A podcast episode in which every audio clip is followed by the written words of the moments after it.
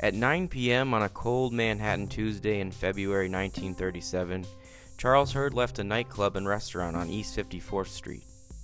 Several blocks later, he drove his car into the pillar of an elevated railway. Leaving the scene apparently unharmed, he would never be seen again. Did he meet a violent end? Did he end his own life? Was it just an extension of his accident?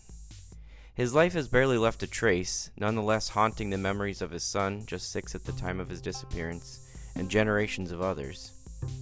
If ghosts are the remains of human dreams, then, as Fitzgerald suggests, like Gatsby, we are all preyed upon by this foul dust floating in the wake of our hopes, our sorrows, and our short-winded elations. This is the true and untold story of Charles Gasm Hurd, the Ghost Gatsby.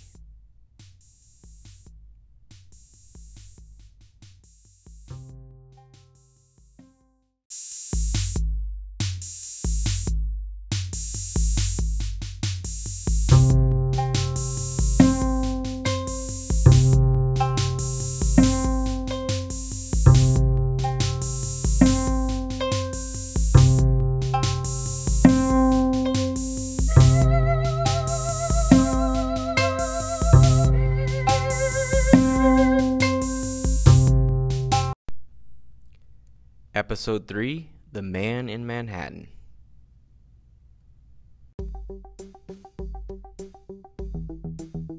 It's time for some important disambiguation. There are, of course, significant differences between the fictional character of Jay Gatsby and our Ghost Gatsby, Charles Hurd. For instance, in Fitzgerald's novel, Jimmy James Gatz is a man of humble origins, from North Dakota, who reinvents himself, becoming this mythic figure who throws lavish parties on Long Island for the wealthy and connected of New York City. It is strongly intimated that Gatsby made his money as a bootlegger, and a major point in the novel is that Gatsby does not participate in the revelry that surrounds him, because his reasons for achieving and displaying his great success are very different from the people who show up to his mansion. In many ways, Charles is the inverse of these things, a man born into great wealth and then veering off the path, very unlike Gatsby, who graduated, failing out at Yale before marrying and starting a family. Gatsby is, spoiler alert, gunned down in a shocking act of mistaken revenge. Charles's ending is unknown. Gatsby was a private man, disappearing at his own parties, at his own mansion. He was not the type to spend his weeknights at a bustling nightclub, let alone at the hottest one in all of Manhattan.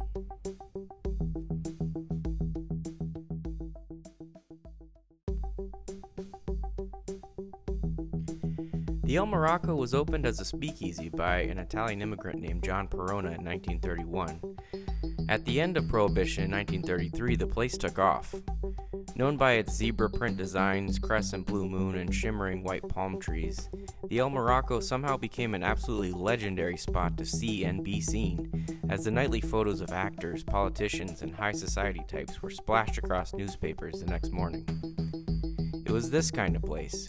You could look up from your meal and see Clark Gable hurrying by, escorting the starlet of the month, while a live band played Cole Porter and Ira Gershwin, the latter of whom might actually be seen on the dance floor, betting his dance partner which of his own songs would be playing next. And while you were looking at that, you'd miss Gary Cooper, various Vanderbilts, Hursts, or Roosevelts. The scene at 1930's El Morocco, truly surreal, was captured by Yale man, photog Jerome Zerbe, and his various collections today sell for thousands of dollars on the internet and at rare bookshops.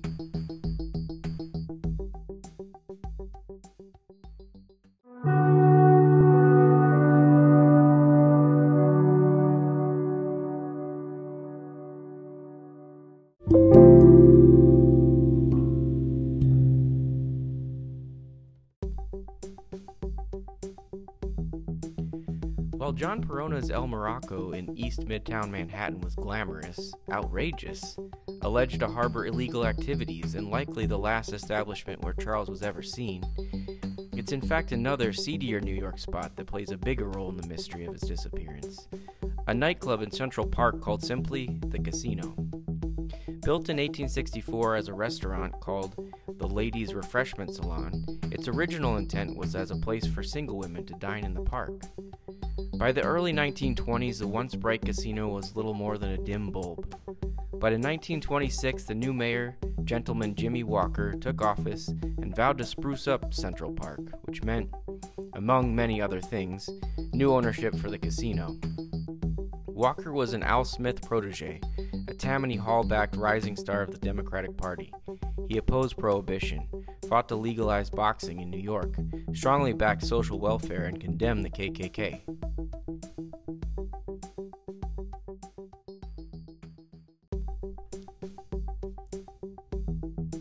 However, the state of play under Walker was, perhaps unsurprisingly, more than a little crooked.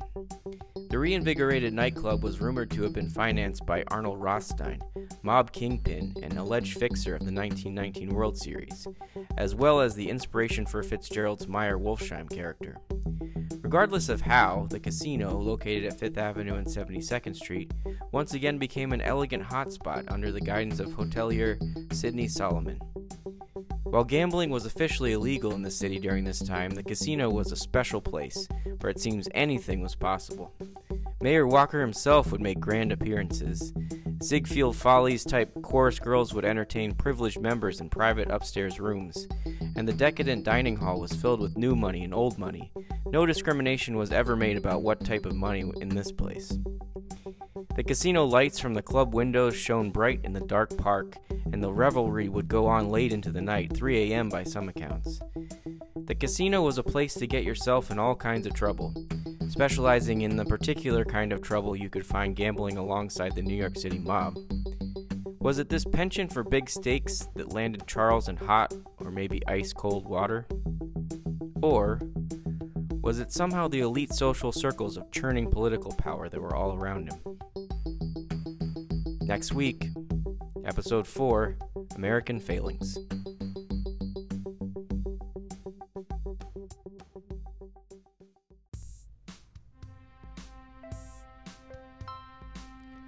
The Ghost Gatsby is a SIFT podcast, a Man with a Suitcase production, written and produced by myself, with additional artwork by Jason Gamber, and special thanks to the New York Public Library.